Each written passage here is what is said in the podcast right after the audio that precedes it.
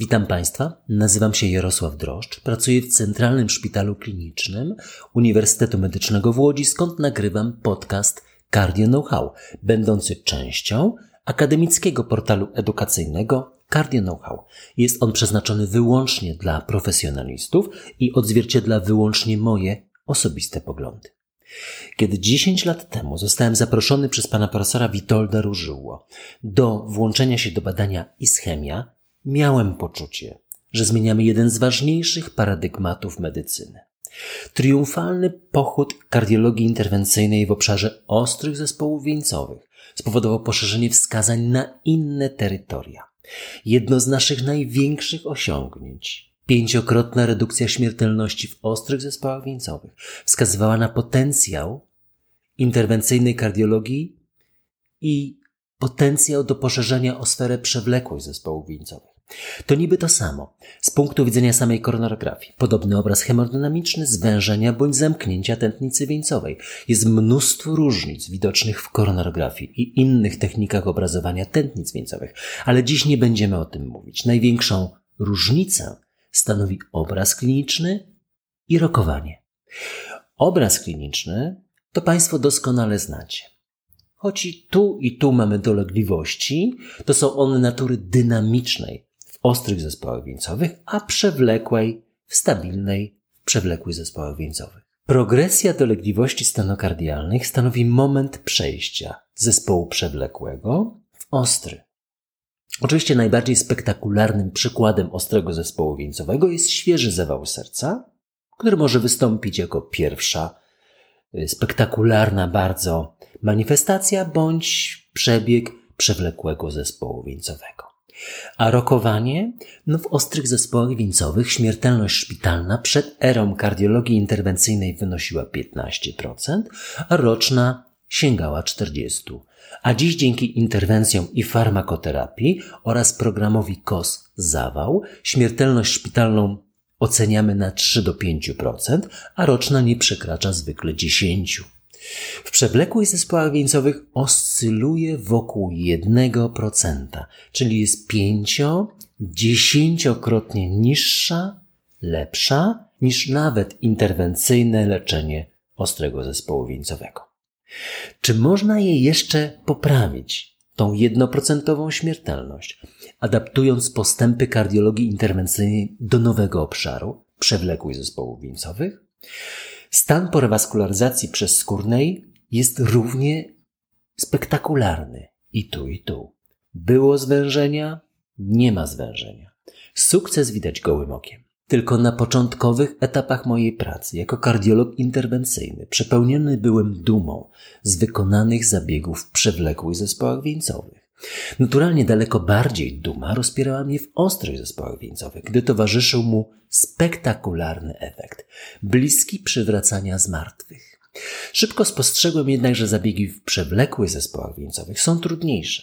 Towarzyszy im ryzyko powikłań znacznie wykraczające poza sferę naturalnego przebiegu choroby zwanej przewlekłym zespołem wieńcowym. A jak badania epidemiologiczne zaczęły przynosić dane dotyczące ryzyka pacjenta w przewlekłym zespole wieńcowym, zawał to roczne ryzyko zazwyczaj w procentach jednocyfrowe, czy zgon to rzędu 2%. To zastanawiałem się, czy kilkuprocentowe ryzyko powikłań okołozabiegowych jest opłacalne.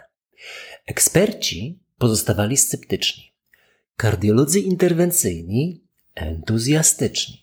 Także entuzjastyczni byli sami pacjenci. Ale pierwsze badania kliniczne COURAGE, BARI 2D nie przyniosły przekonujących dowodów i były mocno krytykowane za procedury i wiele różnych aspektów. Oba były przeprowadzone u pacjentów z przewlekłym zespołem wieńcowym. W COURAGE, przypomnijmy, pacjentów z niedokrwieniem i co najmniej 70% zwężeniem tętnic wieńcowych, randomizowano do grupy angioplastyki wieńcowej z farmakoterapią bądź samej farmakoterapii. Prawda, stenty były wówczas typu BMS, nie pokrywane żadnym lekiem, jak dziś. Ale 5-letnia liczba zgonów i zawałów wynosiła łącznie 19% w ramieniu interwencyjnym oraz 18,5% w ramieniu zachowawczym. różnica nieistotna statystycznie. W BARI 2D włączono pacjentów z cukrzycą i przewlekłym zespołem wieńcowym z co najmniej 50% zwężeniem tętnicy wieńcowej. Rewaskularyzacja w ramieniu interwencyjnym była przeprowadzona obiema metodami.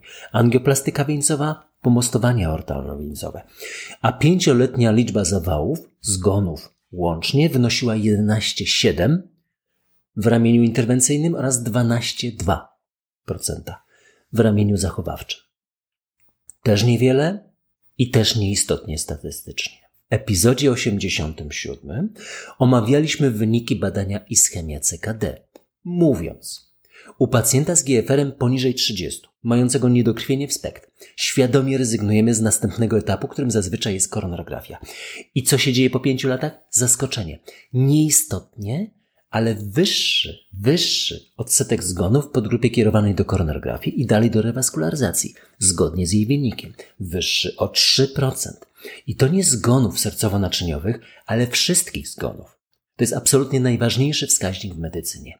3% to nie na tyle, żeby uzyskać istotność statystyczną, ale na tyle, żeby dokonać dodatkowych obliczeń zgodnie z najnowszymi sposobami analizy danych metodą Bayesa. A co z tych analiz wynika? 2 strategie leczenia, inwazyjna i zachowawcza, bez istotnej przewagi każdej z nich. To pierwsza sprawa. Do osiągnięcia przewagi statystycznej wymagana byłaby większa grupa badanych. To była i tak największa na świecie, 777, ale nie na tyle, żeby wykazać przewagę którejkolwiek ze strategii. Ale prawdopodobieństwo, że przy większej grupie włączonych osób większa byłaby korzyść strategii inwazyjnej, wynosi ledwo 12%. To bardzo, bardzo mało prawdopodobny scenariusz.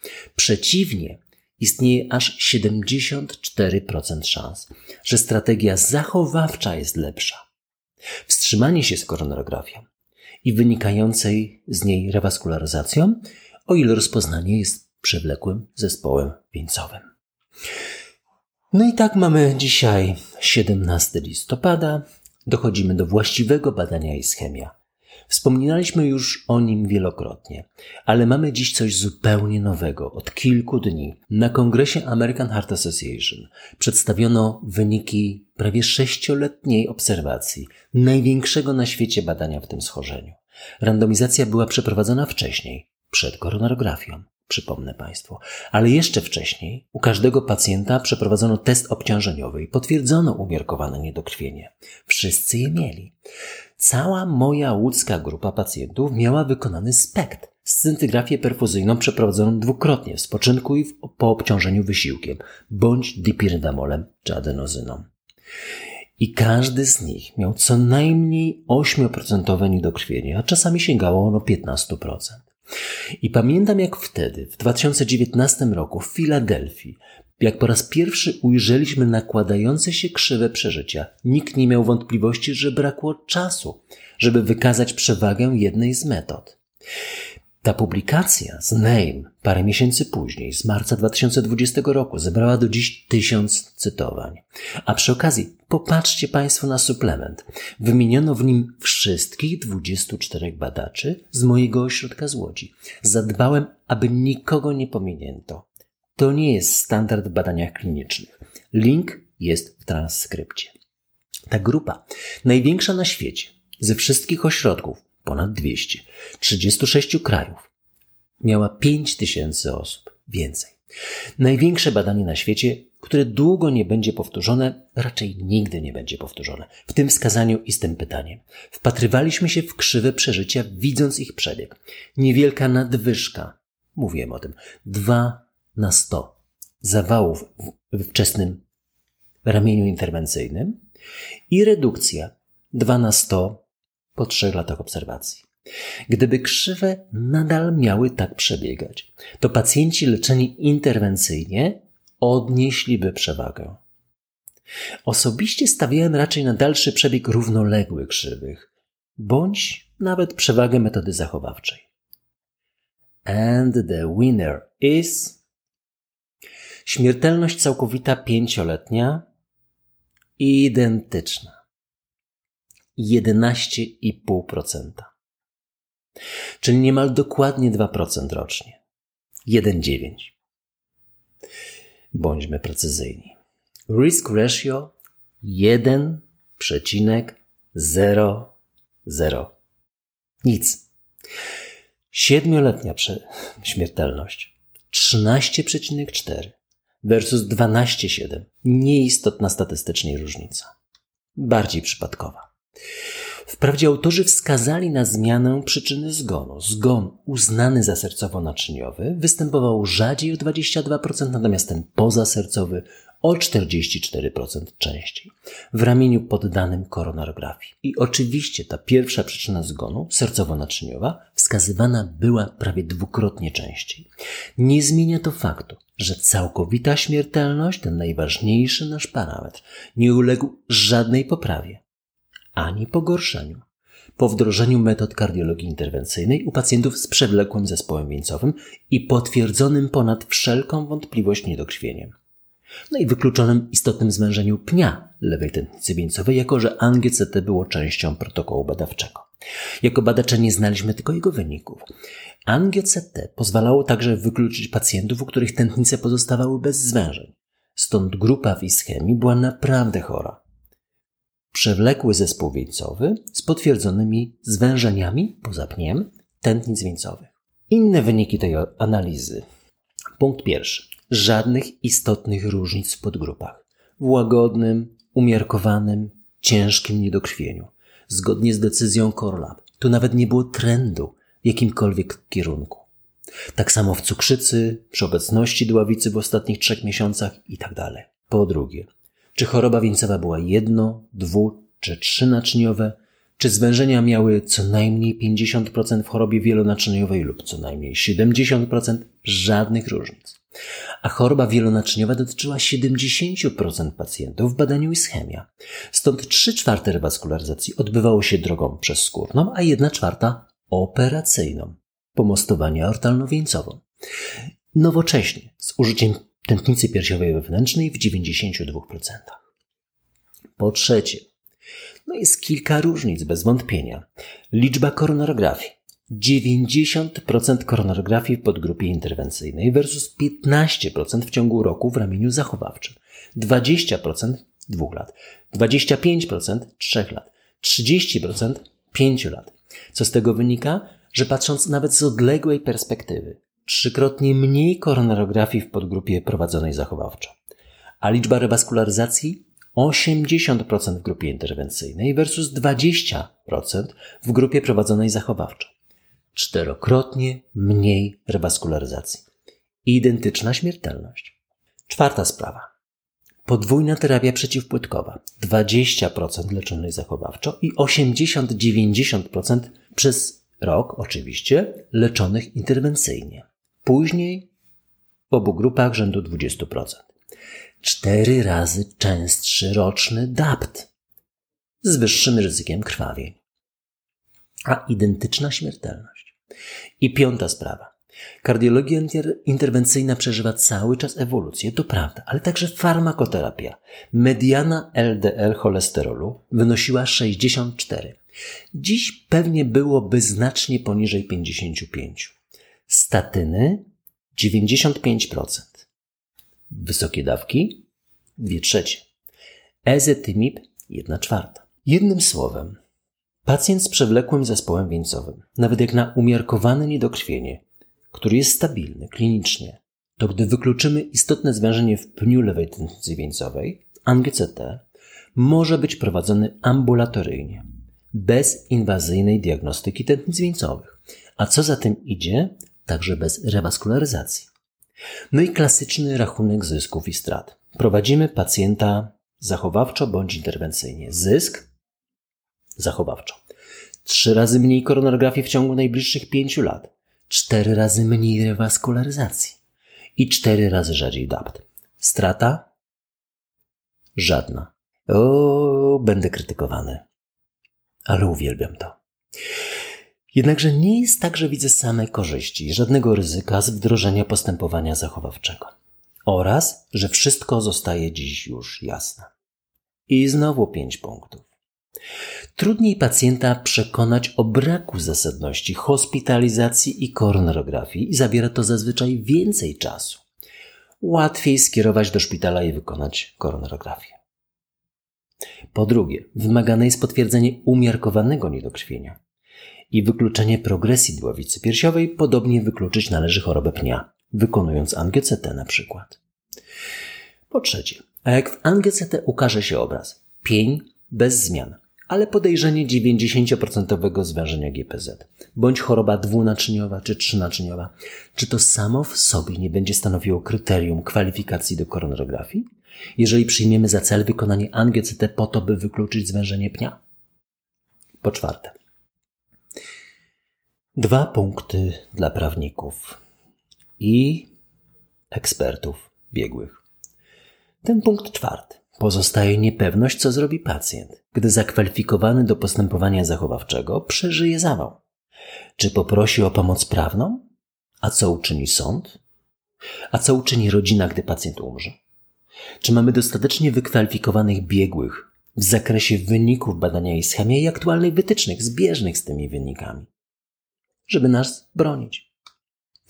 I po piąte, ale dla symetrii zwróćmy uwagę, że pozostaje także niepewność, co uczyni pacjent z przewlekłym zespołem wieńcowym, który zostanie skierowany na koronarografię, podczas której będzie miał miejsce jakieś powikłanie.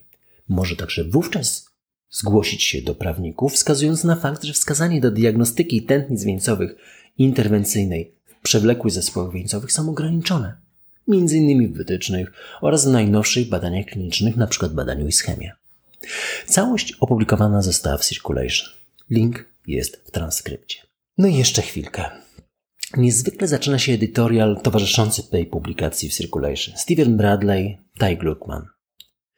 Według starożytnych Greków o życiu bogów i śmiertelników niezmiennie decydowały 3 siostry. I 3 losy. Siostra Kloto, która przędła nić życia, Lachesis, która wyznaczała każdemu jego przeznaczenie, i Atropos, którego nożyce, czy której nożyce, przecinają nić życia na jej końcu. Jednym z celów medycyny jest naginanie woli losu poprzez zapobieganie śmierci. Ważnym pytaniem pozostaje zakres, w jakim rewaskularyzacja wieńcowa zmienia los pacjenta ze stabilną chorobą wieńcową, z przewlekłym zespołem wieńcowym. To był cytat, bo tytuł tego artykułu jest znamienity. Jeśli los pozwoli, gra o sumie zerowej w Ischemia extend, bo dokładnie tak się nazywa ten trial. Po której stronie staniemy dziś? Link do edytorialu jest w transkrypcie. A dziś, właściwie wczoraj, 16 listopada 2022 roku, ukazał się drugi edytorial Gabriela Stega. Czy potrzebujemy diagnostyki niedokrwienia w przewlekłym zespole wieńcowym? No i tu zacytuję jedynie ostatnie zdanie. Link jest w transkrypcie. Rutynowe, nieinwazyjne testy w poszukiwaniu niemego niedokrwienia mięśnia sercowego nie są oparte na dowodach i mogą stanowić marnotrawstwo zasobów oraz narażać bezobjawowych pacjentów na niepotrzebne zabiegi wraz z ich kosztami, a także narażanie na promieniowanie oraz wtórne ryzyko niepotrzebnych rewaskularyzacji. Nic dodać, nic ująć. No i chciałbym przeanalizować 2 praktyczne scenariusze i każdy z 2 klinicznymi podgrupami. Scenariusz przewlekłego zespołu wieńcowego. Kierujemy do koronarografii, która nie kończy się rewaskularyzacją. Chciałbym, wyrażam takie życzenie, aby każdy lekarz włączony w ten scenariusz czuł wyrzuty sumienia, naraził pacjenta na ryzyko interwencji i kontrast i nie uzyskał nic. Strata. Ale są tu 2 podgrupy. Pierwsza podgrupa. Wyeliminowaliśmy całkowicie czynniki ryzyka. LDL poniżej 55. Są różne granice, ale skupmy się na prostych rozwiązaniach. Efekt? Strata niewielka. Natomiast B. Nie wyeliminowaliśmy czynników ryzyka. LDL przekracza 55. Efekt? Strata duża. Zmarnowaliśmy czas, naraziliśmy pacjenta, skupiliśmy się nie na tym, na czym potrzeba się skupić. Niepotrzebnie wydatkowaliśmy zasoby opieki zdrowotnej. Wstyd. I drugi praktyczny scenariusz. przewlekły zespół wieńcowy kierujemy do koronarografii, która kończy się rewaskularyzacją. Sukces? No tylko powierzchownie. To gra o sumie zerowej, bo są dwie podgrupy. Podgrupa pierwsza. Przez kolejny rok nic się nie dzieje. Pacjent chodzi do pracy, nie ma urazów, krwawień, opóźnień leczenia stomatologicznego, operacji biodra, zaćmy. Efekt? Zapewne niewielka korzyść. I punkt drugi. Jakiekolwiek z powyższych powikłanie. Efekt? Gra o sumie zerowej bądź strata. No i moje podsumowanie. Można, ale nie trzeba kierować pacjenta do koronarografii z przewlekłym zespołem wieńcowym. Można prowadzić go zachowawczo. Mamy takie prawo. Jesteśmy lekarzami, wolnymi lekarzami. Ta wolność najbardziej jest wyrażona w przewlekłych zespołach wieńcowych. Nawet jeśli wykazaliśmy niedokrwienie. Identyfikacja pacjentów wysokiego ryzyka to trudna sztuka. Ale warto oszczędzać, myśleć. Leczenie interwencyjne na inne okazje zostawmy. Głównie progresję dolegliwości, ostre zespoły wieńcowe. Skupić się należy na eliminacji czynników ryzyka. Nie marnować czasu na inne rzeczy. Tak? Koronarografia zazwyczaj uspokaja lekarza. Zrobimy koronografię, zobaczymy co będzie dalej. Perfekcyjne leczenie farmakologiczne, głównie polegające na obniżaniu LDL, cholesterolu i utrzymaniu prawidłowego ciśnienia, co zdecydowanie obniża śmiertelność. Kukuczka. Opowieść o najsłynniejszym polskim himalaiście. Dariusz Kortko, Marcin Pietraszewski. 2016. Wydawnictwo Agora. Wspomnieliśmy o tej książce w ubiegłym tygodniu, omawiając acetazolamid. Stąd wracam do niej dziś. Z okładki patrzy na nas sympatyczny brutal. Od razu widać, że niespokojny duch. Typ Bonda. Polskiego Bonda. To zapierająca dech opowieść o granicach ryzyka, które bywają granicami człowieczeństwa. Napisał jeden z krytyków. Logicznie rzecz biorąc, nie powinienem z tobą jechać, bo wszyscy ludzie wokół ciebie giną. Powiedział Jerzemu Kukuczce w oczy jeden z kolegów alpinistów. Opowieść przedstawia fantastyczną miłość do gór. Chyba nawet większą niż do ludzi. Jeśli Państwo będziecie mieli jakieś uwagi, komentarze, pytania, kierujcie na media społecznościowe Cardio Know How. Będę też Państwu bardzo wdzięczny za promocję podcastów wśród lekarzy oraz komentarz choćby jednym słowem i oceną. Sława Ukrainii!